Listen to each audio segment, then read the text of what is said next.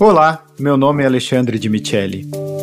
Bem-vindo ao Lideranças Virtuosas, um podcast que tem como objetivo divulgar exemplos inspiradores de lideranças de vanguarda do mundo empresarial.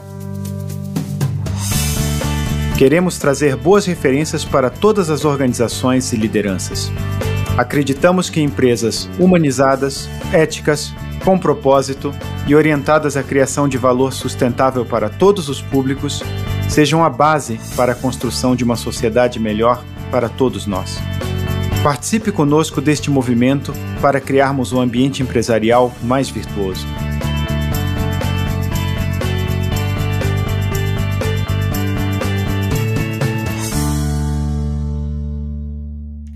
Olá a todos, a todas, os ouvintes aqui do nosso podcast Lideranças Virtuosas, um local onde nós podemos nos conectar com lideranças do nosso mercado que são inspiradoras e que servem de bons exemplos uh, para as nossas organizações. E aqui o primeiro podcast de 2022 não poderia começar melhor do que com o Luiz Alexandre Garcia, uma pessoa que eu tenho o privilégio aí de conhecer já um, um bom tempo e de acompanhar e de aprender bastante, presidente do Conselho de Administração do Grupo Algar, é um conglomerado quase centenário, né? Fundado em 1930, em diferentes segmentos, telecomunicações, entretenimento, agronegócios. O Luiz Alexandre, ele presidiu durante 12 anos o Grupo Algar e continua né, como presidente do Conselho de Administração, possui aí uma vivência, é, inclusive no exterior, no IFC, né, do Banco Mundial, Ericsson, Bull, enfim, várias empresas, além de uma formação tanto no Brasil quanto no exterior, em diversos programas aqui de formação que eu não vou mencionar todos, que não a gente ficaria o podcast só passando aqui o currículo do, do Luiz Alexandre, é, mas acho que acima disso tem um exemplo muito inspirador de valores é, muito é, sólidos e que a gente realmente é, se inspira ao ouvir. É, portanto, sem muitas delongas, Luiz Alexandre, muito obrigado por estar aqui, muito obrigado por aceitar esse convite. E eu gostaria de começar, Luiz Alexandre, conversando um pouquinho sobre a sua trajetória, quer dizer, quais foram as suas principais influências né, ao longo aí da sua vida, influências intelectuais, influências de vida mesmo, é, e em particular, é, tendo em vista né, o nosso objetivo aqui no podcast, quais são as qualidades de uma boa liderança para você. Como é que você vê esse tema, por favor? Obrigado. Olá, Alexandre. É um grande prazer estar com você aqui logo no, no início do, do ano, né? Após termos passado aí um 2021 uh, ah, muito prazeroso com as suas aulas aí da uh, grupo de lideranças virtuosas, que foi extremamente é, proveitoso. Mas uh, falando um pouco uh, do Luiz Alexandre, eu tenho 56 anos de idade, faço 57 a semana que vem, olha só, o tempo passa rápido. E tenho dois filhos homens, rapazinhos já, enfim, sou casado há mais de 30 anos e, e faço parte de uma família empreendedora, de uma família empresária. Eu vejo que essa é uma característica bastante uh, forte no, na minha forma de pensar e, e na minha formação. É, eu sou economista, fiz economia na, na Universidade Gama Filho, no Rio de Janeiro, apesar de ser aqui de Uberlândia, do Triângulo Mineiro. E vejo que o, a minha trajetória começa por aí, porque eu saí de uma cidade onde eu tinha total é, controle e conforto, mudei para o Rio de Janeiro com 17 anos de idade e comecei a desbravar é, toda uma, uma vida acadêmica e desenvolver todos os conhecimentos ah, do zero. Aí as pessoas pensam, puxa vida, mas ir para o Rio de Janeiro, que maravilha. É muito bom, sim, por isso que o Rio se chama cidade maravilhosa, mas é um desafio pessoal quando você sai da sua zona de conforto e começa a conhecer o novo. E sempre prezei muito a minha vida acadêmica. Depois que eu fiz economia, eu mudei para os Estados Unidos também. Uh, fui fazer um MBA em Washington, D.C., numa universidade pequena, chama-se Catholic University, é uma universidade muito interessante, centenária, como várias universidades uh, nos Estados Unidos. É, após isso, eu estudei uh, marketing é, em Paris, uh, na França, numa universidade americana, é, na American University, e sempre preservei muito a minha formação acadêmica. Tive a oportunidade de morar quatro anos, a quatro meses, desculpa, na Suíça, fazendo um curso no IMD de desenvolvimento de executivos. E isso forjou muito a, a minha personalidade. essa oportunidade de ter experiências profissionais, acadêmicas e profissionais, que eu vou mencionar mais à frente, e sempre desafiando o meu status quo. Eu vejo que isso foi importante, eu nunca me acomodei. Todas as vezes que eu estava ah, com o domínio do ambiente em que eu vivia, eu procurava viver experiências novas e vejo que essas experiências internacionais, para mim, foram ah, extremamente é, importantes. E junto com isso, as oportunidades de trabalho, sabe, Alexandre? Ah, em, em, em, Washington, D.C., eu tive a oportunidade de fazer um summer job no, no IFC, que é um braço do Banco Mundial, é o braço privado do Banco Mundial. É, trabalhei na Ericsson uh, em Dallas, nos primórdios aí de, telecom, de, da telefonia celular. Nós estamos falando aqui em 1992, nem existia telefonia celular no Brasil ainda.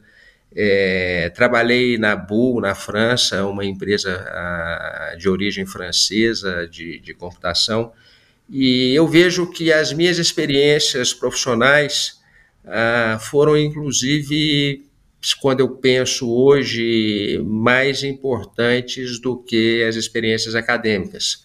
Ah, mas sem a experiência acadêmica, o background acadêmico, não seria possível eu ter essas portas abertas, entendeu?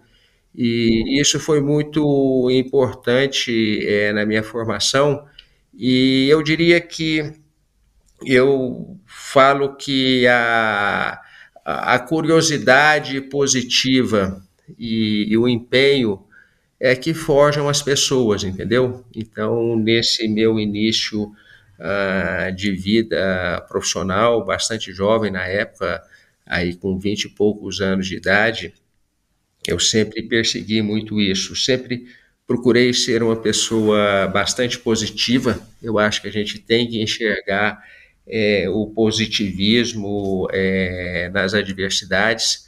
É, a curiosidade positiva ela é bastante é, importante e, e, mesmo quando você está é, em, em, lazer, é importante a gente estar observando e, enfim, são coisas que, que forjaram aí bastante é, o, o, meu início de, de, vida profissional, tá bom? Então, o Luiz Alexandre, quer dizer, curiosidade, um olhar positivo né, para a vida, essas são algumas qualidades que me parece que você considera importantes, né, inclusive para uma boa liderança.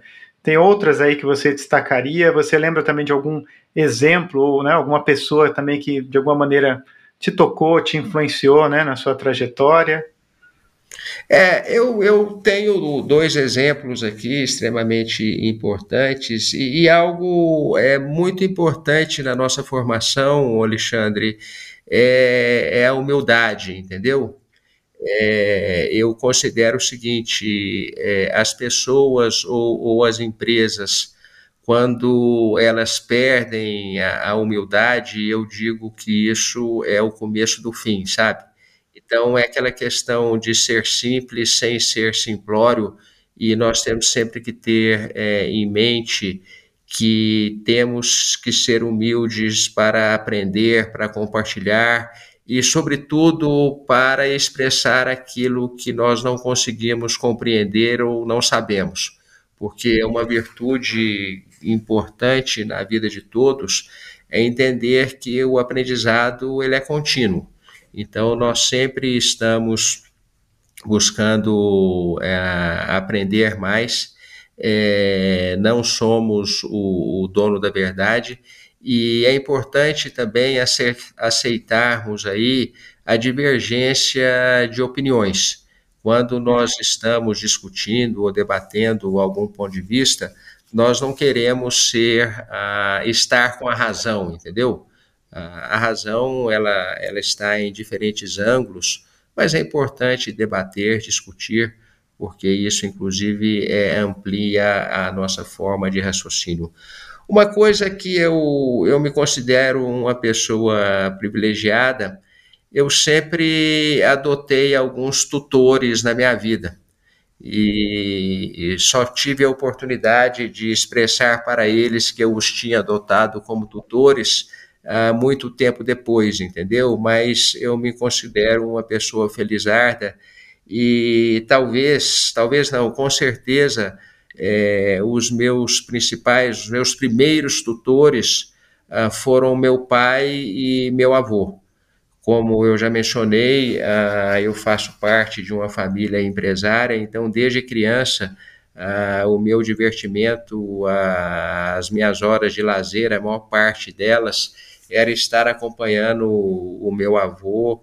ele faleceu, eu tinha vinte e poucos anos de idade, e meu pai também em atividades empresariais e não só atividades empresariais, atividades empreendedoras, vamos dizer assim, e eu aprendi muito com eles, é, sempre aquele olhar positivo e enxergar oportunidades em momentos adversos. E eu confesso ah, para vocês que durante a vida toda ah, do meu avô e, e, do meu pai, eu nunca vi ah, nenhum momento de pessimismo, sabe?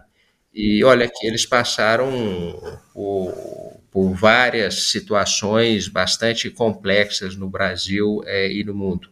Adotei dois outros tutores bastante importantes para a minha vida também.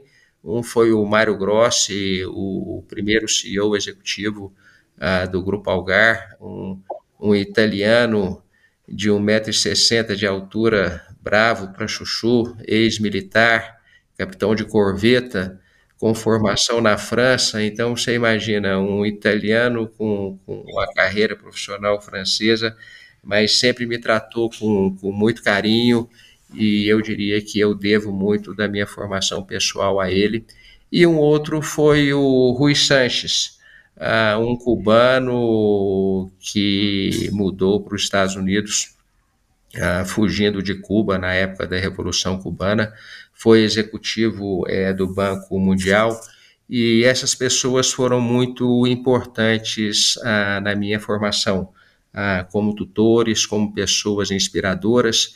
E outro ponto também, às vezes, quando a gente quer buscar uma pessoa inspiradora, ah, isso independe de título, sabe, Alexandre? Independe de título, independe de cargo, independe de formação acadêmica é, a gente encontra pessoas bastante sábias que a gente precisa é, aproveitar essas oportunidades e aprender com os sábios. Então, ah, essas foram pessoas muito importantes na minha vida.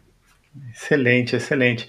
Vamos voltar daqui a pouco à seara empresarial, né? Inclusive com essa história belíssima que vocês vêm desbravando, né? É, ao longo aí de décadas. Mas antes eu vou é, complementar com, ainda com uma questão pessoal, que é o conceito de sucesso, né, Luiz Alexandre? Quer dizer, o que, que é uma vida de sucesso para você? Como é que você vê esse tema? Qual que é o seu conceito né, de sucesso na esfera pessoal? Você ficar feliz aí com você mesmo, digamos. Olha, o conceito de sucesso, é, sendo bastante mineiro aqui, eu falo que é planejar e correr atrás, sabe? É, o sucesso não é uma coisa que ele chega e permanece. Eu, eu digo que o sucesso ele é feito de pequenos, de pequenas conquistas, sabe? Eu sempre é, gostei muito de planejar a minha vida. Eu sempre busco olhar o, os próximos cinco anos e eu confesso que eu me sinto muito realizado quando eu, eu consigo uh, executar aquilo que eu planejei para os próximos, pro, pro, próximos passos. A gente sabe que a nossa vida uh, ela é feita de diferentes momentos e eu diria que é isso. E o sucesso é crescer espiritualmente e intelectualmente. Eu vejo que a gente busca isso, eu busco isso muito é, pessoalmente. E interessante que o sucesso é diferente para cada pessoa, entendeu? Ah, o sucesso financeiro, a fama, é, o reconhecimento público, isto não é sucesso no meu ponto de vista, porque o sucesso ele é um estado de espírito. Ele significa que você precisa ah, estar bem é, consigo mesmo e cada um define os seus parâmetros. Então, por exemplo, ah, eu gosto muito de contribuir com o desenvolvimento do próximo, de contribuir com o desenvolvimento é, do ambiente aonde é, eu estou inserido. Então, é, isso para mim é extremamente salutar. É, ver que as pessoas às quais eu convivo, que mesmo um pouquinho eu consigo contribuir para é, o, o, desenvolvimento ah, e o crescimento dessas pessoas. O sucesso empresarial, sem dúvida nenhuma, ele significa gerar valor para todos os stakeholders envolvidos. Então, nós temos aí o que é o sucesso pessoal, que ele é bastante dinâmico e ele eu espero que ele nunca seja alcançado na sua plenitude, sabe? Porque se você falar assim, ah, eu sou uma pessoa ah, de sucesso, a gente volta lá atrás naquele tema que a gente começa a perder um pouco da humildade. E o sucesso é algo dinâmico que a gente tem que estar buscando, nós temos que estar buscando sempre. E algo importante também é, o equilíbrio faz parte do sucesso.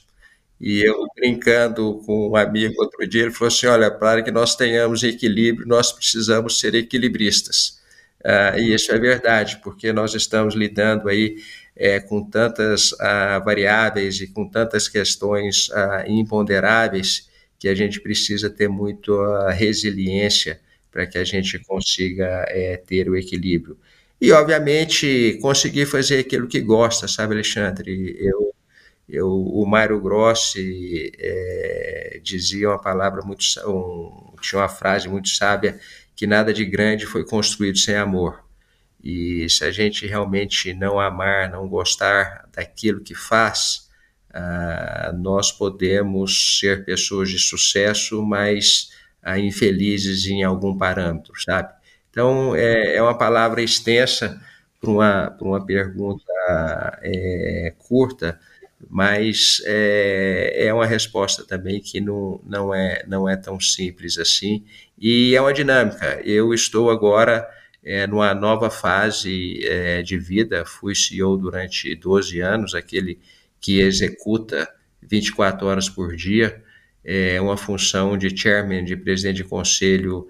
Ela não diminui a responsabilidade, mas ela tem um formato uh, diferente e é um, um, novo aprendizado, uma nova forma de, de, de, trabalhar, de viver. E eu vejo que o sucesso também ele, ele depende desse apetite contínuo de aprendizado e de transformação, sabe? Sim, do, do, crescimento que você mencionou, do desenvolvimento, né? E você mencionou já a questão do sucesso empresarial, né, Luiz Alexandre?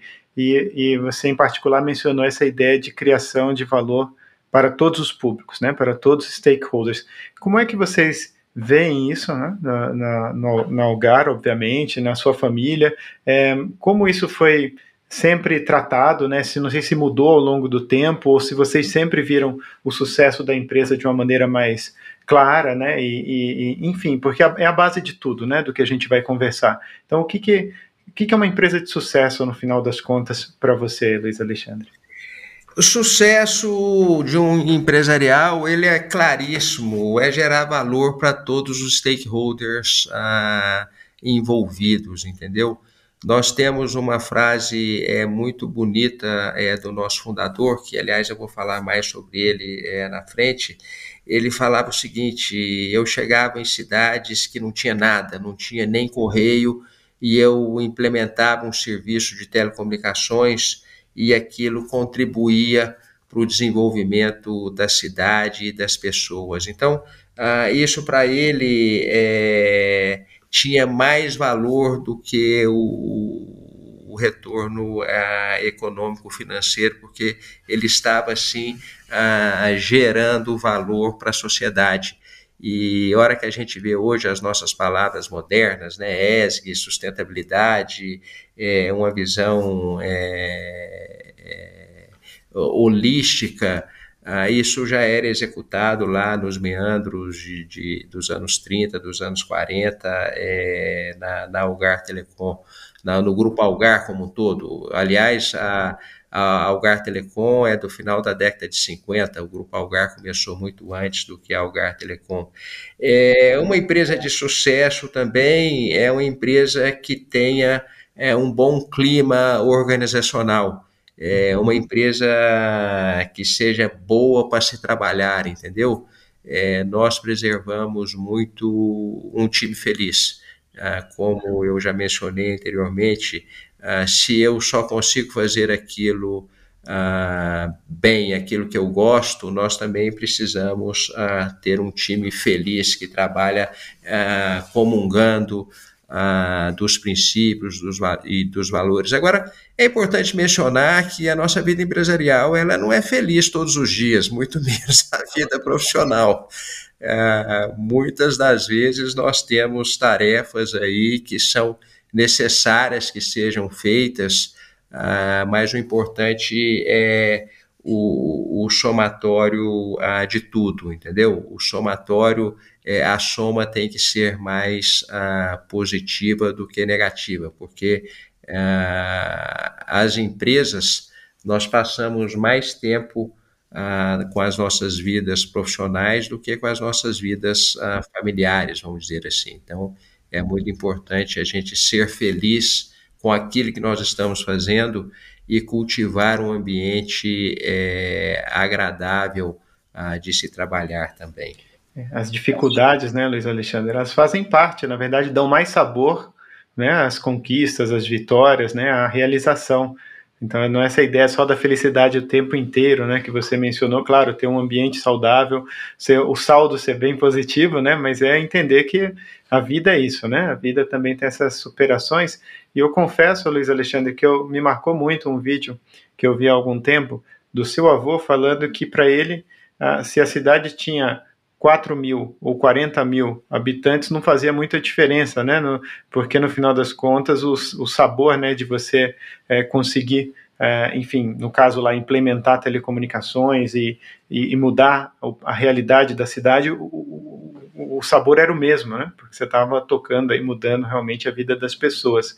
E aí você já entrou num tema também que hoje fala-se muito, mas que, enfim, tudo isso que a gente está conversando tem uma relação direta, que é a ideia do propósito, né? Hoje fala-se muito propósito, propósito, propósito, mas você, com a sua vivência, que diferença isso faz? Quer, quer dizer, imagino que você tenha já passado talvez por algumas organizações ou situações onde você claramente não via um propósito, não sentia um propósito, e o outro lado também, claro, onde você vê a força de um propósito. Quer dizer, é, quão importante isso é na prática, que diferença faz e como é que vocês procuram dar concretude a isso na Algar hoje, né? É, é, é, é muito importante isto, sabe, Alexandre, porque o propósito ele é o pilar principal de uma organização. Se nós olharmos ah, o, o Grupo Algar, o Grupo Algar completando 90 anos de idade, 91 anos desde a sua fundação, e a gente tem um projeto agora rumo é, aos 100 anos, a gente percebe o seguinte: é uma empresa para ser longeva, ela precisa estar evoluindo constantemente. É, o mundo evolui, a tecnologia evolui e, sobretudo, é, o hábito das pessoas que são os clientes, os, os hábitos dos consumidores. Então, nós temos que estar aí muito atento às tendências, nós temos que, que provocar transformações nas, nas organizações e para que isso a gente possa a, evoluir. Agora, o propósito, ele não é algo que ele, ele se transforma na velocidade das tendências do consumo ou da tecnologia, porque o propósito é a razão de existir de uma organização. Então, você veja bem, é, o Grupo Algar, o nosso propósito, ele é muito simples, é gente servindo gente. Então, a, o nosso propósito, ele é servir a comunidade, o nosso propósito é servir o colega de trabalho, o nosso propósito é, é servir as pessoas, ah, e, este, e isto é transcendental. Ah, façamos o que estivermos faz, fazendo. O Grupo Algar já esteve na indústria de telecomunicações, o Grupo Algar já esteve ah, em revenda, no setor de revenda de automóveis, é, em frigoríficos, na área de construção civil. Então, a gente percebe que os nossos negócios mudaram, mas o nosso jeito de ser, o nosso propósito, que é aquilo que nos une, ele de certa forma ele é perene e ele é transcendental.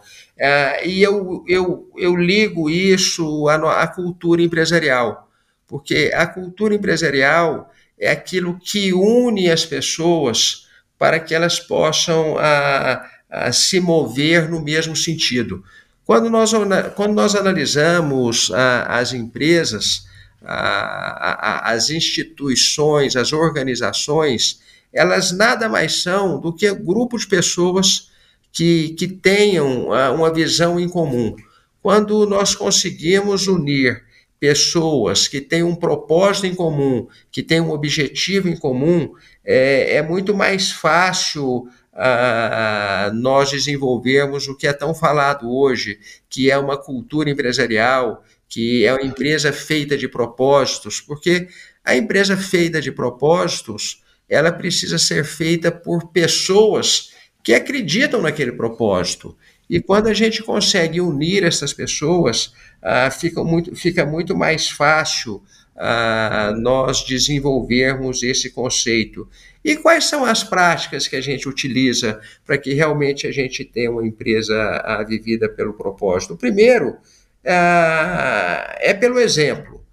nós somos os responsáveis por, por disseminar e, e, por executar aquilo que muitas vezes está escrito, a gente percebe que sempre que a gente entra numa empresa, está lá, estes são os princípios e valores da organização, esse é o propósito da organização. E o Grupo Algar, a gente tem uma felicidade muito grande, que é o seguinte, a, a gente escuta as pessoas de várias regiões do Brasil, Uh, pessoas C-level ou pessoas técnicas, e você percebe que o discurso é, ele é muito semelhante. É, a gente até fala assim, puxa, mas é, decoraram tudo aqui direitinho. Não, mas não, não é assim, é porque realmente a empresa ela é daquela forma, entendeu? Uh, eu não estou dizendo aqui que não exista uh, desvios, entendeu? Lógico, uma organização ela, ela está aprendendo continuamente. Então, eu diria que, o, que o, é o exemplo, são os rituais de fé.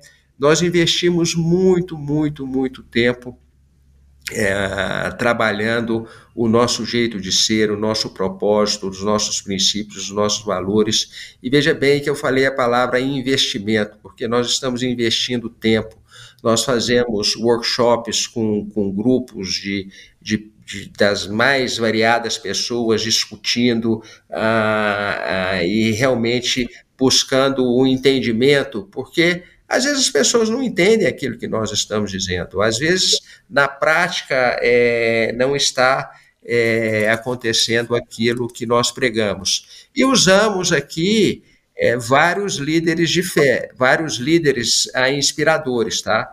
Nós utilizamos muito os filmes do nosso fundador Alexandrino Garcia, nós utilizamos muitas gravações do meu pai, que foi presidente da organização, Luiz Alberto Garcia, é do Mário Grossi, e é interessantíssimo que quando nós olhamos gravações feitas há 30, uh, 20, 25 anos atrás, você fala, puxa vida, parece que esse vídeo foi gravado a semana passada. Uh, porque o, o, propósito, o valor, o jeito de ser, ah, ele é perene na, na vida das organizações. Isso não acontece só conosco. Eu vejo assim, eu sou um grande admirador de grandes líderes e quando a gente olha a Disney, que também é uma empresa ah, quase centenária, até hoje você tem lá as palavras do Walt, Disney que, que forjam ah, o jeito de ser das organizações.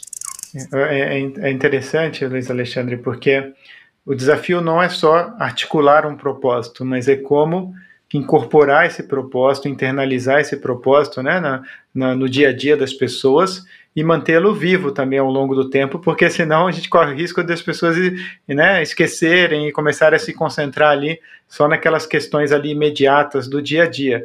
E vocês têm vários exemplos, né? Quer dizer, esse é um.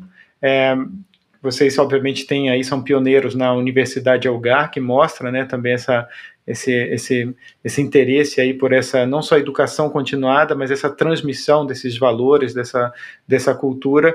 É, eu sei que vocês têm um evento aí que é o, e um comitê, me parece, Algar 2100, já pensando a empresa lá na frente, né, quer dizer, sempre um, um olhar para longo prazo, quer dizer, não é só, obviamente, manter a identidade, olhar para trás, lembrar de onde vocês vieram, mas também olhar muito para frente, né, e já projetar a organização para esse futuro. E você mencionou esse tema da cultura, que não é tão simples, né, eh, Luiz Alexandre, porque a gente está falando de, no caso de vocês, uma empresa com uma dispersão geográfica grande e uh, uma dispersão setorial, né, inclusive são setores diferentes que podem, né, é, enfim, muitas vezes ter é, subculturas, né, entretenimento, é, agronegócio, telecomunicações. É, então, como é que vocês fazem, né, para que no final das contas é, esses comportamentos que vocês querem ver, esses valores que vocês querem ver, eles estejam, é, não existe perfeição, mas eles estejam disseminados aí é, eu não sei exatamente hoje, não seriam 20 mil pessoas é, hoje no, no, grupo, Luiz Alexandre? É, é aproximadamente, às vezes um pouco mais, às vezes um pouco menos, mas podemos dizer que é em torno de 20 mil pessoas, sim, Alexandre.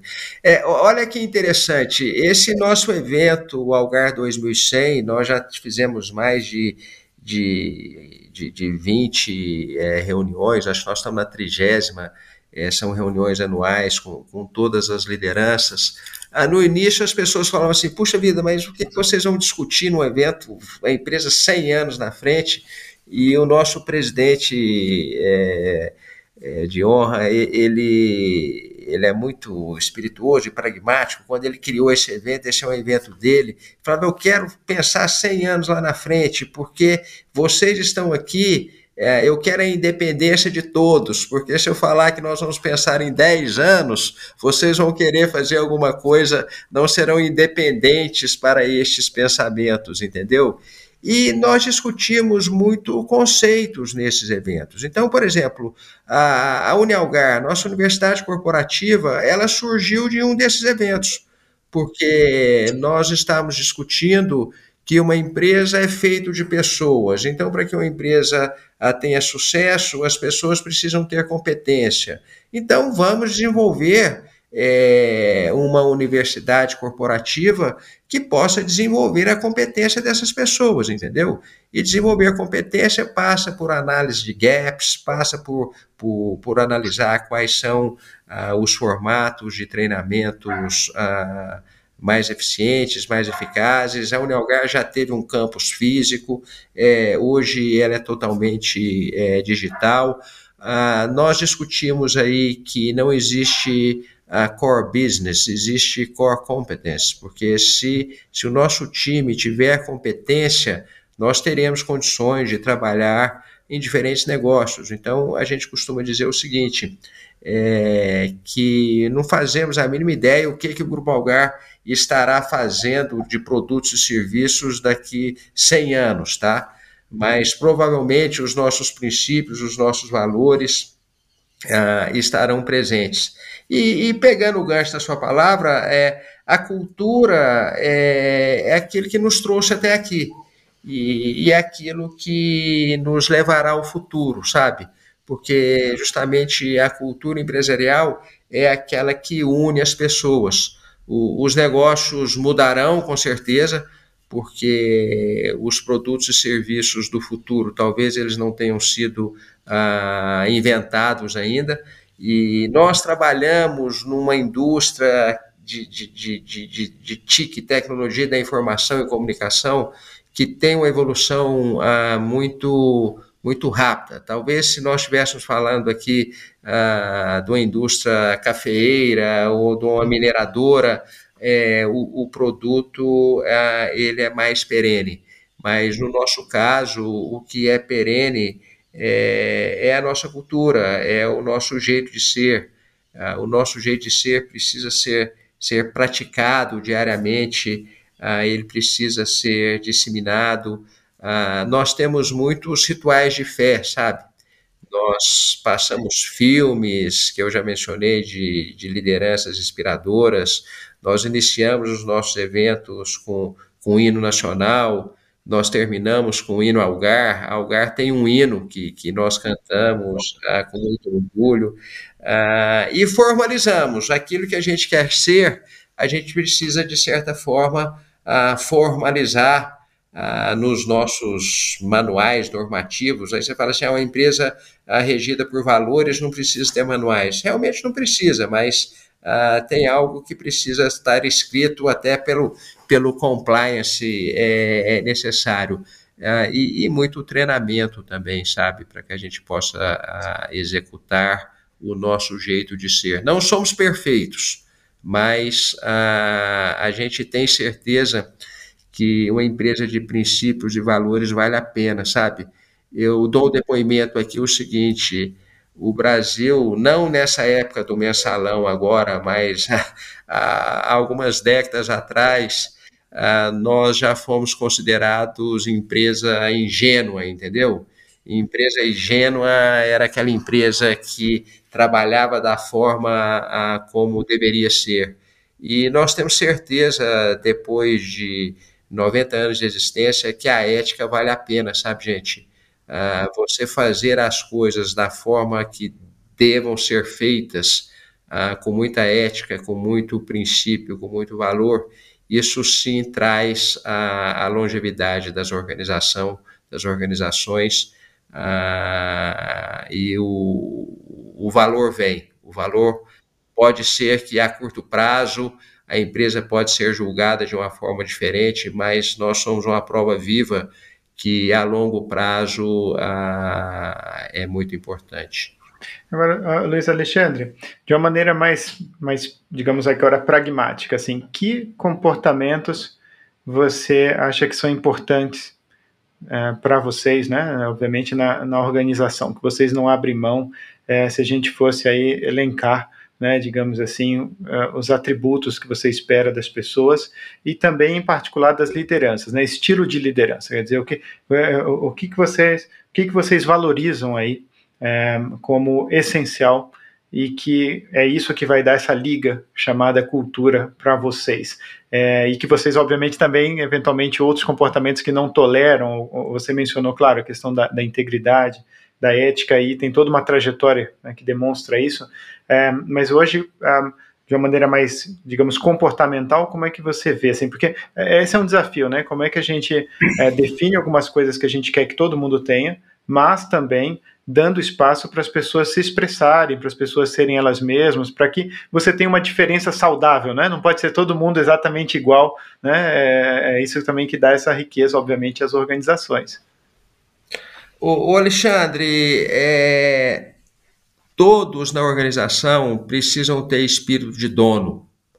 É, eu, eu sempre que tenho oportunidade é, de conversar com o nosso time, é por isso que nós chamamos os nossos funcionários de associados, é porque nós queremos que eles ajam como donos da organização, porque na verdade ah, perante a sociedade, perante ao cliente, eles são os donos, são eles que resolvem ah, as situações que vão acontecer, ah, são eles que enxergam as oportunidades, são eles que enxergam o, o, os desafios. Então, eu diria o seguinte: é, os nossos associados, o time da organização, ele precisa realmente é, agir como dono daquele processo, daquela área, daquela responsabilidade que ele tem.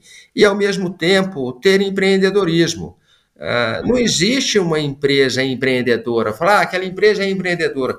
Quem é empreendedor são as pessoas que participam daquela organização. Então, o, o espírito empreendedor ele, ele é extremamente é, importante dentro de uma organização e a gente precisa ter isso muito claro, porque é, da mesma forma que a gente a, divulga e a gente incentiva o espírito de dono, o empreendedorismo, a gente tem o accountability que é aquele negócio, puxa vida, ah, você, nós temos uma palavra ah, que não, não, representa muito em português, que chama-se empoderamento.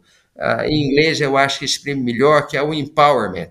O empowerment significa o seguinte: você está dando realmente o poder. A palavra poder é uma palavra muito forte, mas você está dando ah, o, poder para aquelas pessoas possam empreender, possam agir como, como, como responsáveis, como dono é daquela situação, mas em contrapartida, nós temos também é, o accountability. Quando nós damos responsabilidades ah, e liberdade, é, nós temos, nós esperamos também a responsabilização é, do que foi feito ah, de bom ou de ruim. E eu não quero dizer com isto que é, o Grupo Algar penaliza o erro, de forma alguma.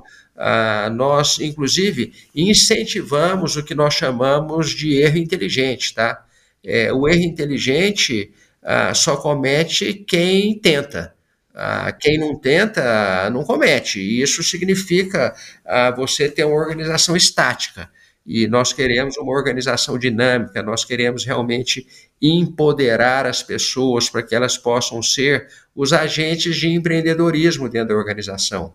Então, isso, isso é, essas para mim são as características ah, fundamentais ah, das lideranças, sabe? São lideranças ah, empreendedoras e que estão empoderadas para fazer a transformação das organizações, porque ah, tudo mais é acessório, sabe? Ética, é, a liderança pelo exemplo, é, você ter uma conduta ah, exemplar, isso é acessório daquele, daquele posicionamento ah, de, de empreendedorismo que nós esperamos de todas, de, de todos os 30 mil é, associados uhum. do Grupo Algar. Essa é uma característica muito importante, sabe? O, Luiz Alexandre, aí você vai puxar para um tema que é absolutamente essencial, eu diria, em todas as empresas, mas nas empresas familiares, talvez ainda mais, é, que é a questão da confiança. Por quê? Porque é, você mencionou a ideia, né, de, obviamente, de você ter uma postura de dono, uma postura empreendedora, da pessoa se sentir empoderada, sentir que ela pode tentar fazer diferente, que ela pode né, é, jogar para ganhar e não jogar para não perder é, em favor da organização. É, mas tudo isso exige, como pano de fundo, essa palavra mágica que é confiança nas pessoas. Né? Porque quando a gente não tem a confiança nas pessoas, a gente não passa nenhum tipo de poder, não é? A gente tenta segurar tudo e, e conferir tudo, enfim. É, então, como é que vocês lidam, e não só de hoje, mas de muito tempo, com essa pergunta fundamental, mas que ninguém faz, que é qual é a premissa sobre as pessoas? Vocês esperam o melhor no sentido de que acreditam que as, as pessoas, né, a grande maioria são, são éticas, querem se realizar pelo trabalho, são pessoas que, é, enfim, é, a gente pode desenvolver uma relação de confiança, ou às vezes, né, infelizmente, às vezes a gente tem uma visão que não é explicitada, mas mais negativa, que a gente tem que controlar o máximo possível tudo e todos e dar não o máximo, mas o mínimo de autonomia. É, como é que vocês né, veem esse tema? É, não novamente, não só de agora, mas eu sei que toda a trajetória de vocês, a visão sobre o ser humano. É isso que eu quero perguntar. Acho que eu falei muito que eu poderia ter sintetizado. Como é que vocês veem é, isso? Esse é um ponto extremamente importante na na, na cultura empresarial e, e, e nós partimos do princípio seguinte, que a confiança e o comprometimento é o princípio básico que rege as relações, entendeu?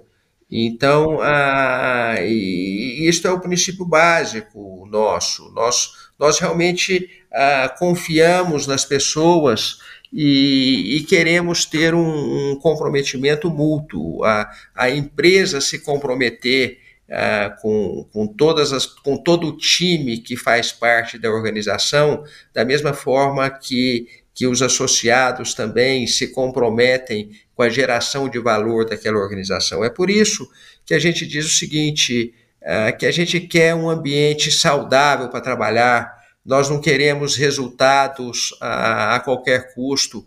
Então, nós medimos muito o clima organizacional, é, a satisfação dos nossos associados, a satisfação dos nossos clientes. E isso é um ponto de vista ah, importante nosso. Nós partimos da premissa ah, que todas as pessoas são boas até que se, até que se prove o contrário.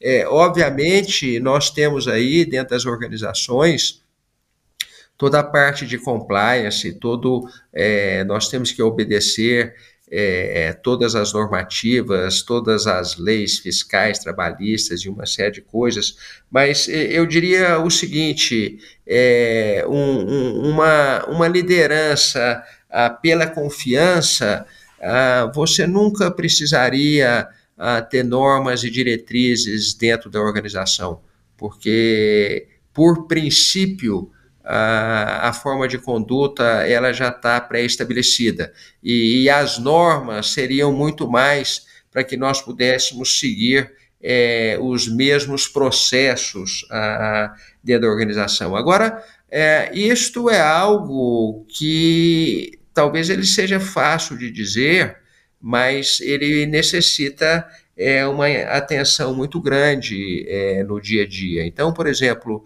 ah, é importante que a gente dê ah, feedbacks verdadeiros que nós falamos ah, para os nossos colegas de trabalho, para o nosso time.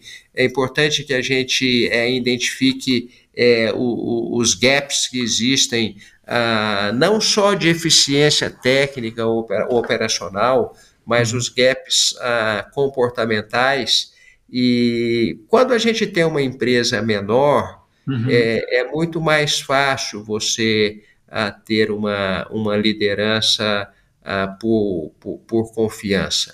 Uhum. Mas à medida que a, que a empresa cresce, que a empresa. Hoje nós a, ah, praticamente atuamos em todo o território, todo o território nacional, é, parece que existe ali é, um uma checagem quase uhum. diária, entendeu? Falar, ah, mas será que é assim mesmo? Ah, deixa, deixa eu testar. E, e, a confiança, ela é acompanhada, ela é acompanhada também de, de, de checagens, vamos dizer uhum. assim. Nós temos uhum. aqui no lugar é, um, o nosso código de ética, o nosso código de conduta, e temos aí o que nós chamamos de canal de denúncias, entendeu? Uhum. E de vez em quando a gente fica preocupado, fala, puxa vida, tem, tem, tem, tem, uhum. pouca, tem pouca ligação, ou pouca. Hoje é multi, pode uhum. ser por, por, por uhum. chat, por WhatsApp, por, por telefonema, por e-mail, uh, tem muita pouca, tem muita pouca chamada é, será que está funcionando? Mas é, é, dessa forma, a gente tem que, que, que dar liberdade, confiar e, ao mesmo tempo, a vigiar. É, a vigilância, ela, ela também faz parte ah, de um ambiente é, bastante saudável é, para se trabalhar. E uma coisa interessante que a gente tem investido muito tempo agora ah, são esses movimentos agile, é, uhum. onde que os feedbacks e as observações ah, são feitas é, uhum. quase que online. Uhum. Você termina a reunião e fala, enfim, é, mas ah, é, é isso aí, sabe? Nós temos que partir do princípio que todos são bons até que se prova ao contrário. Excelente. E Luiz Alexandre, você já tocou no próximo tema, a gente está começando aí, é, aí para a nossa reta final, que é inovação não só de produto, de serviço, mas inovação de gestão. E algumas coisas me chamaram a atenção né, de é, é, em relação a vocês já há algum tempo. Então, por exemplo, uma coisa meio meio né, óbvia, mas que não é óbvia ainda para a maioria das empresas, é que vocês há décadas já chamam aí de talentos humanos e não de recursos humanos, e que me parece que isso vem já desde a década aí, talvez de 80, alguma coisa assim. Esse conceito hoje que a gente fala muito de empresas que operam em redes, para que elas sejam mais maleáveis, mais flexíveis, mais responsivas, que também me parece que é algo que vocês já há muito, muito tempo já é, praticam. É, e agora a questão da, do, dos modelos do Agile, do Ágil, né, o modelo Ágil.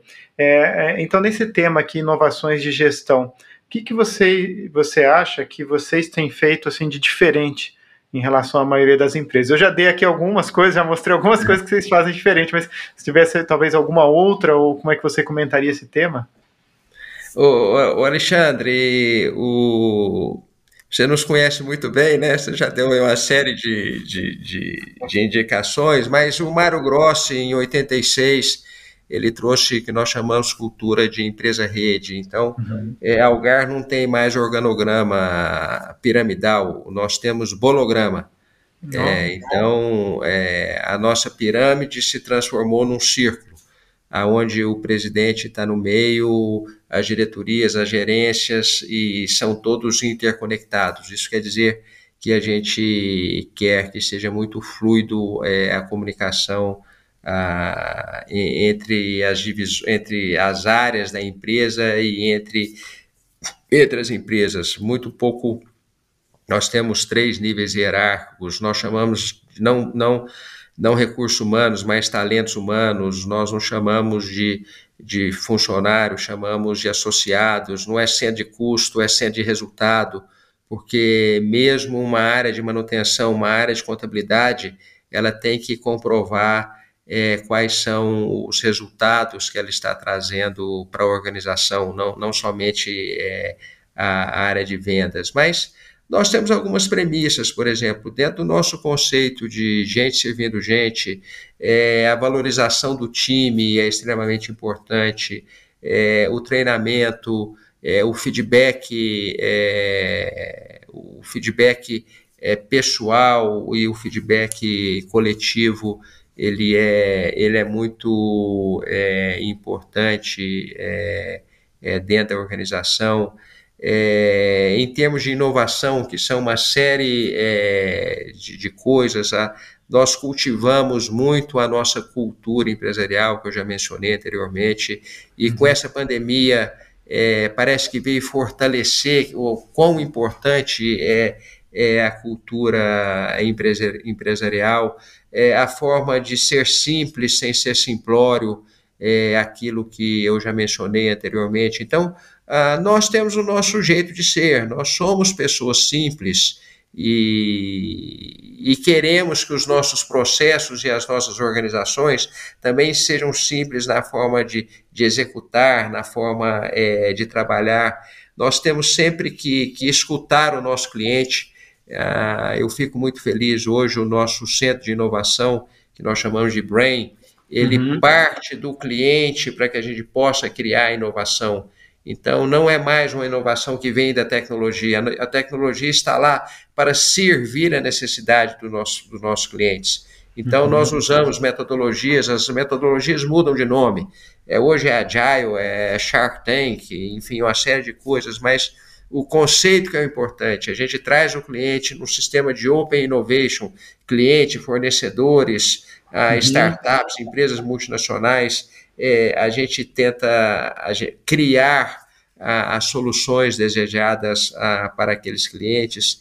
Temos em mente que a gente precisa evoluir sempre. Esse é um desafio é, constante é, que nós temos na nossa organização e só citando alguns exemplos, o, o, o Grupo Algar começou com máquinas de beneficiar arroz.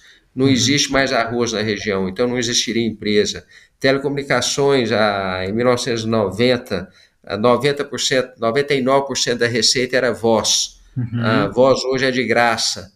O que gera receita são produtos que não existiam naquela época, sabe? Uhum. É, e outra coisa importante na cultura empresarial também é fazer escolhas. A gente sabe que o que funcionou no passado nos trouxe até aqui, mas ah, poderá não funcionar no futuro. E, e fazer escolhas é, é difícil, sabe? Ah, não é fácil, porque quando acerta é um mérito, uhum. ah, quando erra uhum. é, é, é, é, uma, é uma, uma ação não muito inteligente. E eu sei que uma das grandes metodologias de empresas de, de, de cursos de, de, de, administração, de business, é estudar casos, né? E a gente fica lá criticando que o, ele ou ela tomaram uma decisão assim, uma decisão assada tal, mas quando a gente vê é, o pós-fato, é muito mais fácil analisar, mas se a gente levar em consideração que naquele momento as informações eram limitadas, as escolhas ficam mais difíceis, sabe? A em gente retrospectiva, que... né, Em retrospectiva tudo é fácil, né?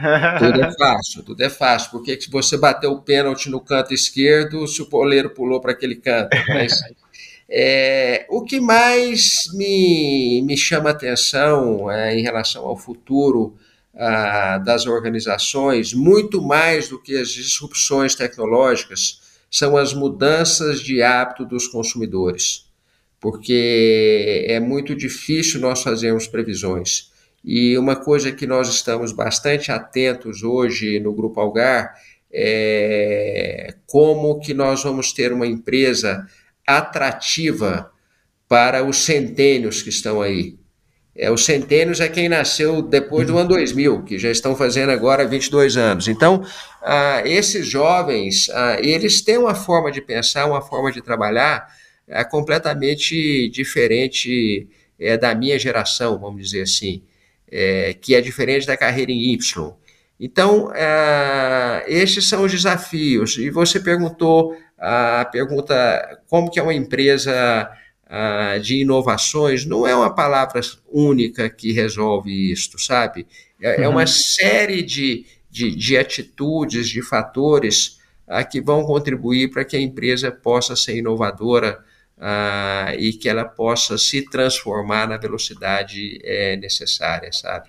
É, é muito interessante, viu, Luiz Alexandre, porque é, eu consigo conectar tanto um lado né, de vocês é, da, da, preservação da identidade, da história, de não esquecer de onde vocês vieram, quem são, mas ao mesmo tempo não ficar presos a isso, né? É, ter um, também uma postura de abertura, acho que a palavra é essa, abertura não só para o mercado, para os clientes, para escutar, mas também uma abertura em relação ao que fazem e como fazem as coisas, né? Quer dizer, é, é, é essa noção de que as tecnologias vêm e vão, né, que as ferramentas vêm e vão, mas a, a, nossa postura em relação a isso é que é, precisa ser muito clara. E no final das contas, muito do que a gente está falando aqui é uma postura de aprendizado, né, de aprendizado contínuo e de não ficar dogmático, né, de não ficar assim, essa é a verdade, é isso. E, eu, assim, assim pra, da minha experiência, no que eu interagi com vocês, vem muito isso também do perfil de vocês, né, da família controladora, enfim, de serem pessoas que gostam de escutar, gostam, né, de estar ali e estão sempre abertas a tentar fazer diferente, porque é muitas vezes quando a gente acha, né, que tem a verdade absoluta e que não vai mudar e que vai ser sempre assim, às vezes é aí que começam os problemas, né? É, você sabe, Alexandre, que nós somos ah, muito orgulhosos dos nossos acertos ah, e não lamentamos muito os nossos erros. Uhum. Os nossos erros são doídos e eles são servidos como aprendizado, sabe? uhum. porque só erra quem tenta. Uhum. E nós sempre temos uh, o, o, olhar para frente, o olhar positivo, e isso é interessante que dentro de uma empresa uh, diversa, e nós crescemos muito, hoje nós temos mais gente uh, com menos de três anos de trabalho na organização do que com mais de cinco anos, então a empresa que a força de trabalho toda é, é jovem, e uma reunião gerencial, nós tínhamos uma, uma executiva muito muito é, assídua, muito muito é, energética, e ela citou três vezes que o problema que estava acontecendo era o foi por causa do antecessor, entendeu? Do sucedido. E eu aguentei a primeira, aguentei a segunda. A hora que ela falou a terceira, eu falei: olha, eu vou te pedir uma coisa, nunca mais mencione algo que está errado por culpa de alguém que não está na empresa mais, porque quando ele fez, ele tentou fazer o seu melhor e não deu certo, entendeu? Então vamos olhar, vamos olhar para frente. E, e são essas pequenas atitudes ah, que mostram o, o, nosso positivismo, entendeu? Uhum. Porque ficar lamentando ah, o que passou não vai resolver o futuro. A gente precisa aprender com isso. Uhum. A, gente precisa, a gente precisa aprender para não repetir é, os mesmos erros, com certeza nós faremos novos, hum. mas os mesmos não, não devem ser feitos, sabe? É, como você falou do saldo, né? O saldo é o que importa no final. E, e Luiz Alexandre, nós vamos para as duas perguntas finais. A próxima é, uma, é um tema, né? Que ele é uma faca de dois gumes, que é o sistema de remuneração. Quer dizer, ele é mais focado no desempenho individual, no desempenho coletivo, é, que tipo de indicadores né, vocês usam para definir. E, no final das contas, a pergunta é como podemos evitar né, que a organização ela se torne cada vez mais obcecada ali só com né, as metas financeiras de curto prazo, de uma maneira que é, essa obsessão possa, inclusive, às vezes, gerar né, passivos ou riscos para a sustentabilidade e para a reputação da organização. Então, como é que vocês lidam com o tema da remuneração? Ô Alexandre, é, mais uma vez partindo pelo exemplo e pela disciplina, sabe? É, tudo inicia com o comportamento é, dos nossos acionistas. Uhum. Então, se a empresa não gerou dividendos, não tem nada a ser distribuído. Uhum. E começa a doer lá em cima, sabe?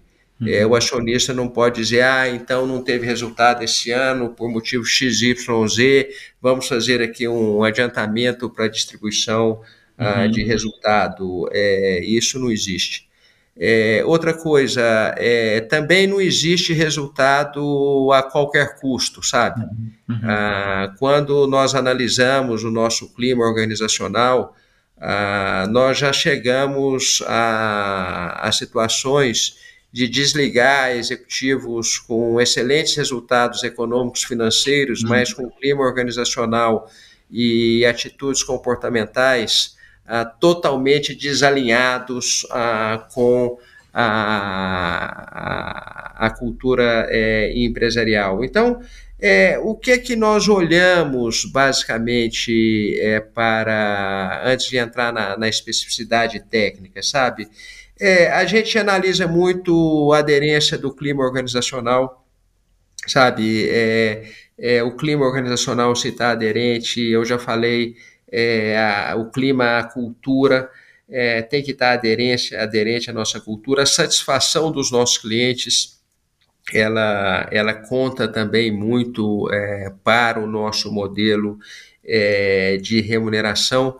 E nós utilizamos aí o que nós chamamos de total compensation, tá? O total compensation, ele é composto de incentivos de curto prazo, ele é composto de incentivos de longo prazo, uh, e nós temos uh, benefícios, tá? Benefícios de esses benefícios básicos, que é saúde, creche, enfim, automóvel, ah, isso tudo conta, ah, obviamente, dependendo é, do cargo. E dentro dos nossos objetivos, ah, que formam o Total Compensation, utilizando o incentivo de curto prazo e de longo prazo, nós temos objetivos pessoais, por exemplo, que são aqueles, aqueles projetos específicos uhum. ah, que dependem ah, do indivíduo, dele ou dela. Tá? Uhum. E nós temos também objetivos ah, corporativos. Os objetivos corporativos dependem da situação da organização. Nós temos objetivos que são ligados a métricas financeiras, tá? Ah, pode ser crescimento de vendas, pode ser geração de caixa, pode ser redução de dívidas. Uh, mas nós temos uh, objetivos uh, comportamentais também. Uhum. Então, por exemplo, é, uma coisa que hoje pesa em 10% da remuneração dos nossos executivos é comportamento. Então, uhum. nós avaliamos hoje os executivos com aquela técnica do Nine in Box.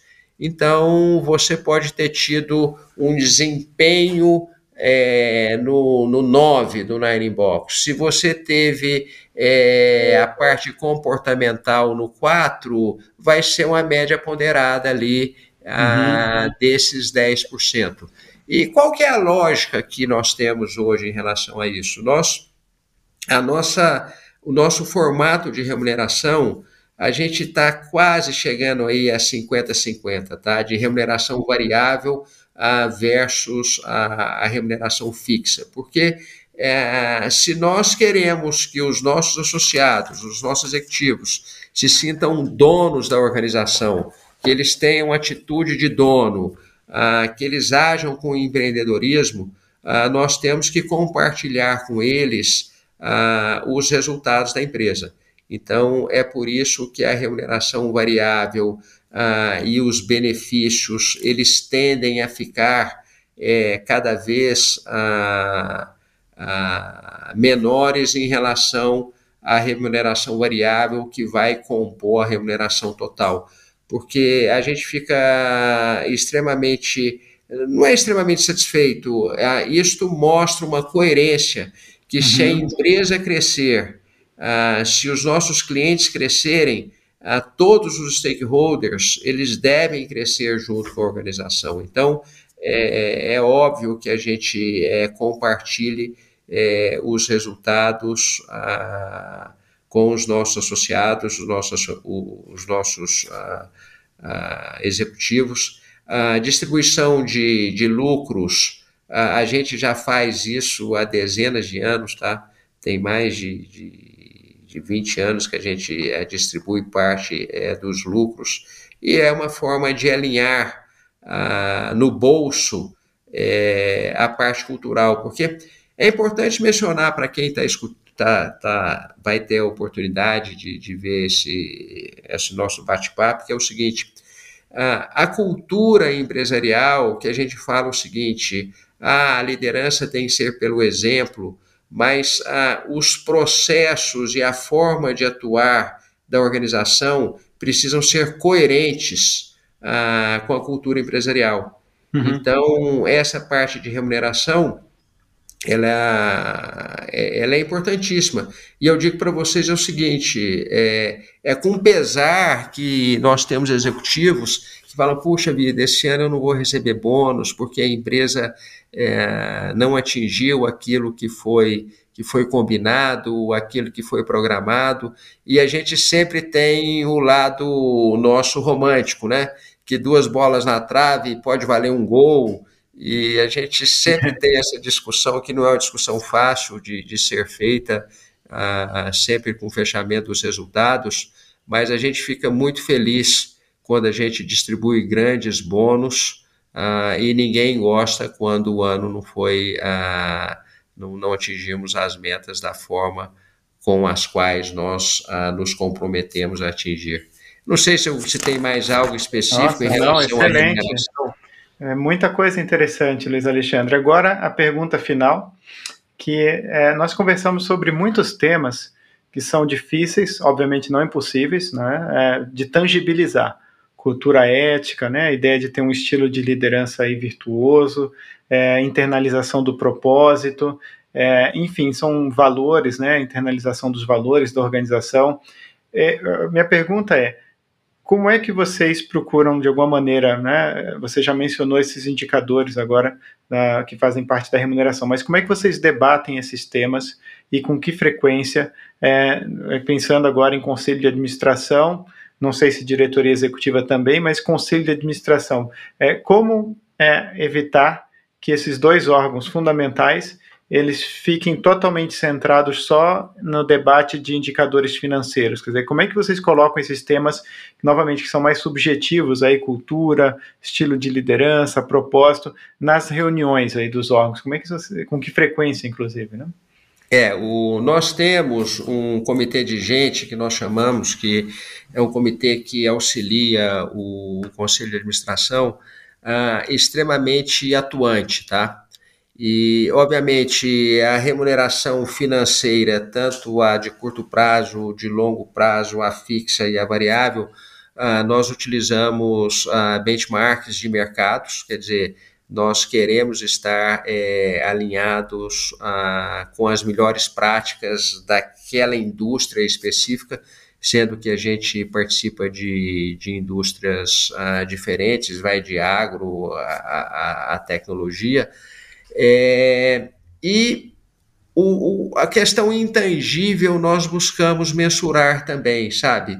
Então, ah, nós fazemos ah, ah, pesquisas, vamos falar de, de nós estamos falando de, de, de, remuneração financeira, nós temos pesquisas de mercado, vamos falar de cultura, nós temos pesquisas de pulse check, nós desenvolvemos algo bastante interessante que aprendemos isso aí com com a Uber. Você termina uma reunião, você vai lá no seu celular e, e dá o feedback da reunião, avalia a reunião, dá o feedback é, para, para, para, as pessoas, ah, para o formato da reunião, para o desempenho, para que a gente possa estar ah, tá evoluindo é, é, nessa questão de, de, de, de checar.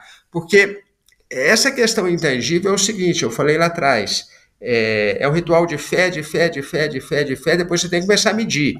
Aí você uhum. vai medindo e vai analisando se você está evoluindo ou não está evoluindo, e naqueles setores onde você precisa acelerar a evolução, você toma as ações necessárias. Fazemos muitas reuniões de grupos, de nós chamamos de, de timeouts, que são são reuniões uhum. com, com, grupos de lideranças, para que a gente possa discutir é, se aqueles comportamentos ah, estão adequados dentro da organização ou se nós podemos e devemos incluir comportamentos diferentes. É, nós temos isso tudo no one page. One page significa o seguinte: uma folha A4 ela tem que representar quais são os, os comportamentos necessários para, primeiro, a executar a nossa cultura e atingir os nossos objetivos estratégicos necessários. Então, é, há pouco tempo a gente chamou, a gente chegou à conclusão que a gente precisava de ter conversas necessárias, uhum. que nós estávamos muito bonzinhos, entendeu? Que os feedbacks não estavam sendo uh, feedbacks uh, de pontos negativos uh, adequados. É, sabe, muito treinamento e, uhum. enfim, é, é, é, é um processo onde que nós temos que medir mesmo aquilo que pareça ser ah, intangível. E, e, e, hoje isso vai ao Conselho de Administração e é o tema que é, mais agrada a todos é quando nós estamos discutindo gente. Ah, eu, eu confesso para vocês que o Comitê de Auditoria e Gestão de Riscos quase ninguém quer participar, mas o Comitê de Gente, onde se fala desses assuntos uh, todos que nós tratamos aqui nesse bate-papo, uh, ele é extremamente dinâmico, ele é, ele, ele é muito discutido, uh, não, é uma, não é uma ciência é, exata, mas o importante é que a gente tenha todas essas métricas alinhadas com o time. E quando a gente chega à conclusão que precisa fazer um realinhamento, a gente senta com o time novamente é, e discute é, e realinhamos. Então, a, essa é a forma que a gente discute. E algumas matérias são top-down, algumas coisas precisam a, sair do, do, do, do, conselho de administração para a gestão executiva até a base da organização mas eu diria que a maioria delas ah, são construídas bottom-up, uhum. tá? É onde que aquilo que está funcionando a gente procura é, disseminar é, como o uso das melhores práticas e institucionalizar aquilo dentro da organização. E somos dinâmicos, sabe? O que foi usado talvez há 10 anos atrás, ah, hoje se transformou, evoluiu. É, essa que é a beleza quando nós falamos de de, de liderança através de, de comportamentos. E eu tenho utilizado muito aí o que a gente tem aprendido lá nas lideranças virtuosas, que é o que é a alma das empresas, né, Alexandre? É, nossa, sensacional. Acho que é incrível como vocês conseguem equilibrar de uma maneira dinâmica um certo conservadorismo no sentido de conservar coisas positivas, né, que tem dado certo, mas também com uma abertura, quer dizer, um, um progressismo, né, uma coisa de tentar sempre fazer diferente. E no caso aí desses temas é, mais subjetivos, é, não só eles estarem na pauta, mas vocês procurarem, né, cada vez mais darem concretude a eles, entenderem esses temas com mais, né, com mais profundidade e, enfim, no final das contas, o objetivo é sempre melhorar nesses temas, porque é uma, é uma jornada né, de quase 100 anos e que daqui a pouco mais 100, enfim, né, Luiz Alexandre, não tem, isso daí não tem fim. Acho que se a gente fizer né, no nosso dia a dia o melhor e apontar na direção certa, o resto vai ser uma consequência natural. E eu queria te agradecer muito mesmo, é, a sua contribuição, a palavra é essa, é, não só assim né, aqui para nós, mas para todo mundo que está escutando. É, a gente precisa de bons exemplos no nosso mercado, você sabe muito bem, né, Luiz Alexandre? Precisamos, porque é assim que a gente vai é, melhorar como país, né, como sociedade, e a gente precisa valorizar as muitas coisas boas que a gente tem, né, e, e, e sairmos só muitas vezes de um, de um noticiário, né, que muitas vezes é, faz a gente olhar só o outro lado da moeda. E é, isso é algo que vocês sempre tiveram, né? Olhar o copo meio cheio, olhar o que dá para fazer, e não é por acaso que né, o grupo chegou onde chegou. É, parabéns novamente, a gente né, já, já se conhece e fico muito feliz, sobretudo, com essa nossa conversa e nós temos registrado isso. Muito obrigado mesmo. Obrigado, obrigado eu, Alexandre. É um prazer a gente estar batendo esse papo aqui é, virtual. Obrigado pela oportunidade e principalmente da gente compartilhar um pouco daquilo que nós fazemos com aqueles que, que estão no, no, no, nos ouvindo, é, assistindo a este vídeo. E já começamos aí a algar rumo aos próximos 100 anos. Precisamos fazer mais nove para chegar nos primeiros 100 e, sem dúvida nenhuma, queremos construir os próximos 100 anos. Muito obrigado. Excelente, Luiz Alexandre. Parabéns e muito obrigado a vocês que nos acompanharam. Até a próxima edição do nosso podcast é, e aguardo o, o, o, vocês na nossa próxima edição. Muito obrigado.